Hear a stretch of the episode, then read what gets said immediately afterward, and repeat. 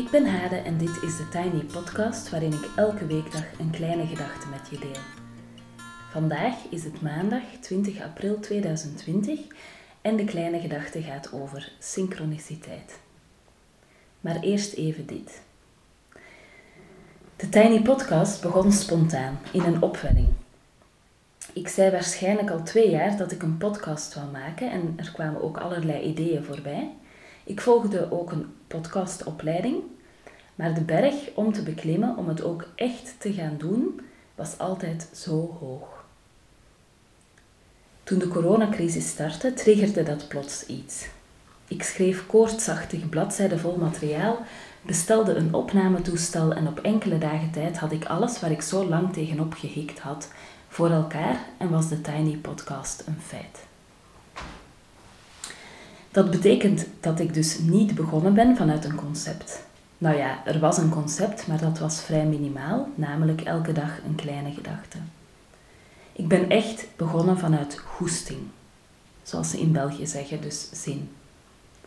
En dat betekent dat de thema's en de contouren van de Tiny Podcast zich aan het aftekenen zijn en zich zullen blijven ontwikkelen zolang de Tiny Podcast gemaakt wordt.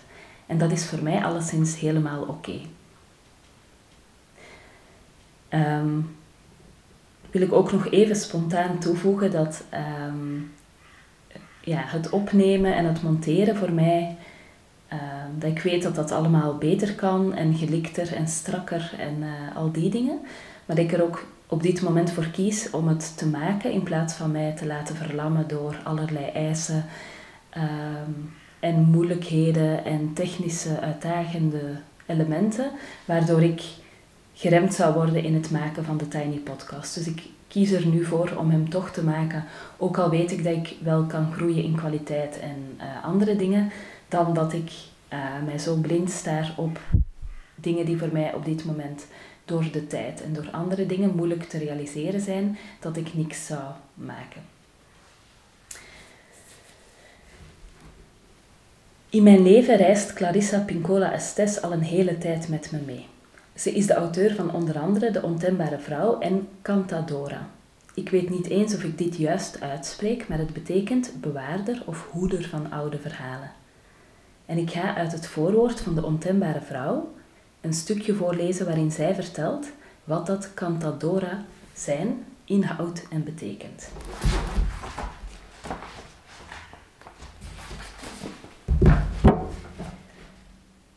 Er zijn vele manieren om verhalen te benaderen. De professionele folklorist, de Jungiaan, Freudiaan of andere analyticus, de etnoloog, antropoloog, theoloog, archeoloog hebben ieder een andere methode, zowel wat het verzamelen van de verhalen betreft als het gebruik dat ervan wordt gemaakt. Intellectueel heb ik mijn werk met verhalen ontwikkeld door middel van mijn scholing in de analytische en archetypische psychologie. Meer dan tien jaar lang heb ik gedurende mijn opleiding in de psychoanalyse uiteenzettingen bestudeerd over leidmotieven, archetypische symboliek, wereldmythologie, klassieke en populaire iconologie, etnologie, wereldgodsdiensten en de interpretatie van sprookjes. Maar emotioneel benader ik verhalen als cantadora, bewaarder van de oude verhalen. Ik stam af van een lange tak van vertelsters. Mondok, oude oude Hongaarse vrouwen die verhalen vertellen terwijl ze op een, houten, op een houten kruk zitten met hun plastic handtas op schoot, hun knieën uiteen, hun rok, hun rok tot op de grond. En Quentistas, misschien spreek ik het fout uit trouwens, oude Latino vrouwen die rechtop staan met volle boezem, brede heupen en het verhaal luidkeels vertellen op de manier van de ranchera. Beide takken vertellen verhalen met de gewone stem van vrouwen die van bloed en baby's, brood en botten weten. Voor ons is een verhaal een medicijn dat het individu en de gemeenschap kracht schenkt en hun de juiste weg wijst. Zij die de verantwoordelijkheid van deze kunst op zich hebben genomen en toegewijd zijn aan het noemen, noemen achter de kunst, zijn de directe afstammelingen van een oude, reusachtige gemeenschap van priesters, troubadours, uh, minstrelen, krajots, cantadoras kantos, reizende dichters, zwervers, oude wijven en dwazen. Ik droomde eens dat ik verhalen aan het vertellen was en dat iemand mij bemoedigend op mijn voet klopte. Ik keek omlaag en zag dat ik op de schouders van een oude vrouw stond, die mijn enkels vasthield en naar me glimlachte. Ik zei tegen haar: Nee, nee, kom op mijn schouders staan, want u bent oud en ik ben jong. Nee, nee, zei ze koppig, het hoort zo. Ik zag dat zij op de schouder stond van een vrouw die veel ouder was dan zij, die op haar beurt op de schouder stond van een vrouw die nog ouder was, die op de schouder stond van een vrouw in een lang gewaad, die op de schouder stond van een andere sterveling, die op de schouder stond van enzovoort. Ik geloofde die oude droomvrouw toen ze zei dat het zo hoorde. Het voedsel voor het verhalen vertellen komt van de macht en de gaven van degenen die ons zijn voorgegaan. Het vertellen van verhalen, heb ik ervaren, ontleent zijn kracht aan een torenhoge zuil van mensen die door tijd en ruimte heen met elkaar verbonden zijn, rijk gekleed in de lompen en gewaden of naaktheid van hun tijd, en barstensvol leven dat nog geleefd wordt. Als er één enkele bron van verhalen en de ziel van verhalen bestaat, dan is het deze lange reeks van mensen. Het verhaal is veel ouder dan de kunst en wetenschap van de psychologie zal bij vergelijking altijd de oudere zijn, hoeveel tijd er ook verstrijkt. Een van de oudste wijzen van vertellen die me in hoge mate intrigeert, is de hartstochtelijke transtoestand waarbij de verteller het publiek voelt, of het nu een publiek van één of vele is, en dan een staat betreedt in de wereld tussen de werelden, waar een verhaal door de transverteller wordt aangelokt en via haar wordt verteld. Dat is de verhalenverteller die het verrijken van de ziel bevordert. De transverteller roept El Duende op, de wind die bezieling in het gelaat van de luisteraars blaast. Een transverteller leert een grote psychische lenigheid te ontwikkelen door middel van de meditatieve praktijk van het verhalen vertellen. Dat wil zeggen, ze oefent zich om bepaalde psychische poorten en ego-openingen te ontsluiten, ten einde de stem, de stem die ouder is dan de stenen, te laten spreken. Wanneer dit gebeurt, sorry, kan het verhaal iedere weg volgen, op zijn kop gezet worden, met pap gevuld en leeggeschonken worden, om een arme drommel te trakteren, met goud gevuld worden dat voor het grijpen ligt, of de, luisteraars, of de luisteraar naar het hiernamaals te jagen.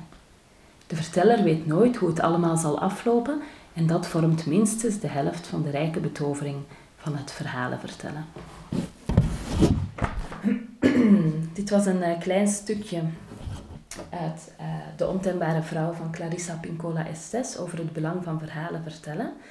En ik moet daar zelf uh, spontaan bij denken aan mijn grootmoeder, waarbij ik heel vaak uh, in bed kroop. Ze is nu 87. En ik vroeg haar vaak om nog een keer een verhaal te vertellen, bijvoorbeeld over de oorlog of over toen zij klein was. En het mooie was dat zij dan begon te vertellen, en dat waren vaak verhalen met heel veel alledaagse elementen erin.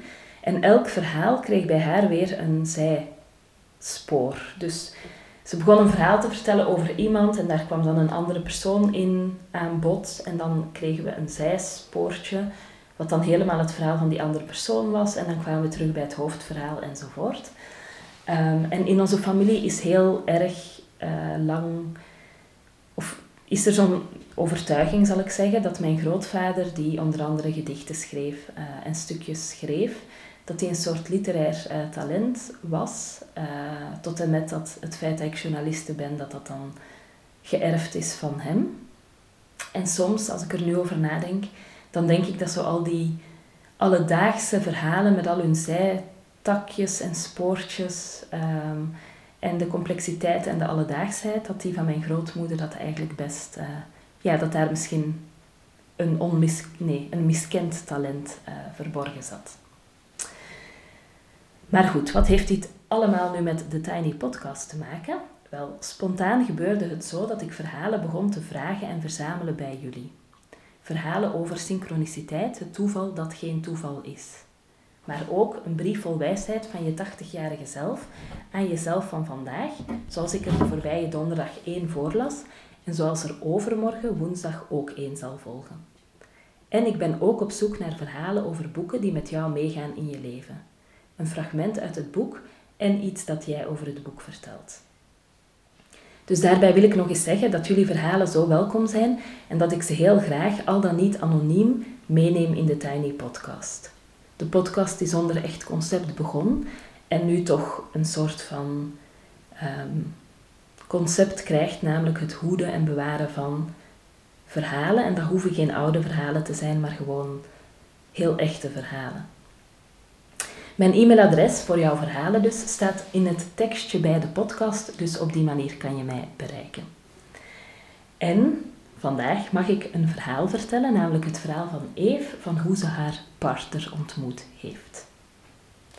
Eve zat in het eerste jaar aan de universiteit en noemde zichzelf een beetje een luizige student. Ze schrijft: Ik had een vriend beloofd om mee te gaan met een studentenreis. De vriend schreef zich in, maar ik niet. Uitstelgedrag. Misschien was het ook wel een beetje te duur voor me. De allerlaatste dag van de inschrijving komt de vriend van Eve naar haar toe en vraagt haar of ze zich al ingeschreven heeft. Nee dus. Hij neemt haar meteen mee naar de bank om geld af te halen. Eve denkt dat hij haar misschien zelfs geld heeft geleend. De vriend neemt Eve mee naar de studentenkring waar ze zich op het allerlaatste nippertje inschrijft. De reis was vlak na de examens. Eve vertelt dat die examens een ramp waren. Ze voelde zich in die periode heel slecht. Haar ouders waren aan het scheiden, het studeren ging moeizaam en wat ze schrijft raakt me erg. Ze zegt: Ik voelde me ook niet waard om op reis te mogen gaan, maar ik was ingeschreven, dus ik ging toch. Slik niet waard om op reis te mogen gaan, terwijl ik een jong meisje van rond de twintig in een nare periode het net zou toewensen een paar dagen onbezorgd weg te kunnen gaan. Maar gelukkig vertrekken ze dus toch. Op reis deelt Eve een kamer met een vriend die haar mee op sleeptouw nam en langzaamaan maken ze kennis met de groep. Daarover vertelt Eve dat ze niet zo assertief is. De tweede dag staat ze aan te schuiven om een ticketje te kopen om een kerk te bezoeken. Ze weet nog exact waar ze stond, op de Praagse burcht. En ze durft de naam te vragen van de jongen voor haar. Hij kijkt, draait zich een beetje om naar haar en lacht lief. Stani. En dan schrijft Eve: Ik moet lachen, want ik vind het een grappige naam. En ik denk meteen: oeps, ik lach die mens hier meteen uit. We babbelen niet echt verder, maar ik merk dat, er toevallig, dat ik er toevallig altijd bij sta. Bijloop, bijzit als we eten vanaf dat moment. Hij intrigeert me. Hij babbelt over een vriendin. Zou dat zijn lief zijn? En zit precies te peilen hoe ik reageer. Hij denkt natuurlijk dat ik samen ben met Jeroen, die vriend waarmee ik samen op een kamer slaap. We blijven babbelen en we zitten altijd toevallig in dezelfde groepjes. De laatste avond heb ik een pleister nodig. We zitten samen met een groepje op een van de hotelkamers. Stani heeft er een speciaal voor Blijnen, zegt hij. En we gaan naar zijn kamer. Hij had geen speciale pleister hoor, maar we zetten ons op bed en hij helpt mij met een gewone pleister. Hij toont me zijn studentencodex. Geen idee waarom hij die mee had. En ja, we knuffelen. Ik haal mijn pyjama in mijn kamer en blijf bij hem slapen. Braaf hoor, alleen maar lekker slapen bij elkaar.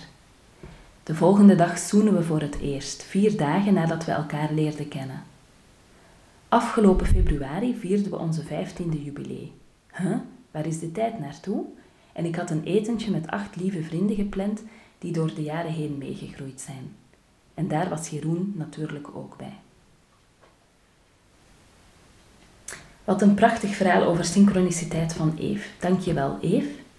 Mooi dat er allemaal kleine schakeltjes geleid hebben tot een relatie die intussen al 15 jaar stand houdt. En zo zie je maar dat je je soms even moet laten meenemen of meeslepen door iemand. Ik leerde Eve kennen in de ochtendclub als een lieve en krachtige dame. De ochtendclub was een cursus die ik gaf van een weekje over het temmen van je innerlijke criticus.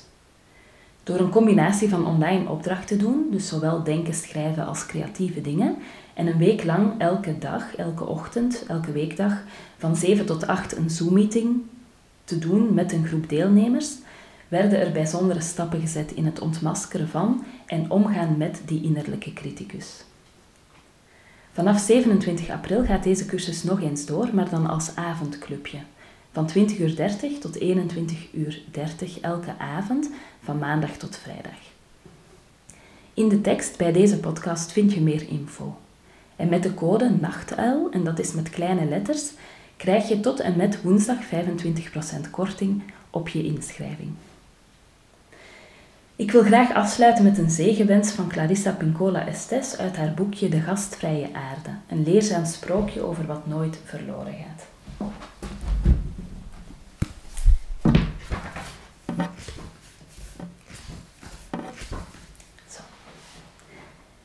Wij hebben in onze familie een oude zegenwens.